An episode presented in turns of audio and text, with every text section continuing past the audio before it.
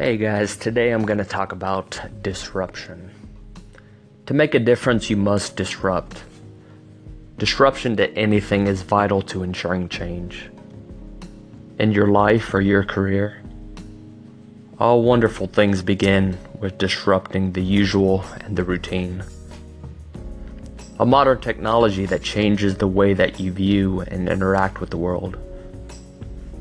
A modern way of thinking that allows you to step outside your normal thought process and set yourself apart. If you want to set yourself apart, always be thinking about how you can disrupt the status quo. Nothing amazing has ever come out of doing what is normal and expected. You are either disrupting or being disrupted, so make a choice. Hey, thanks for listening. As always, if you enjoy what you hear, hit us up at www.crushaverage.com.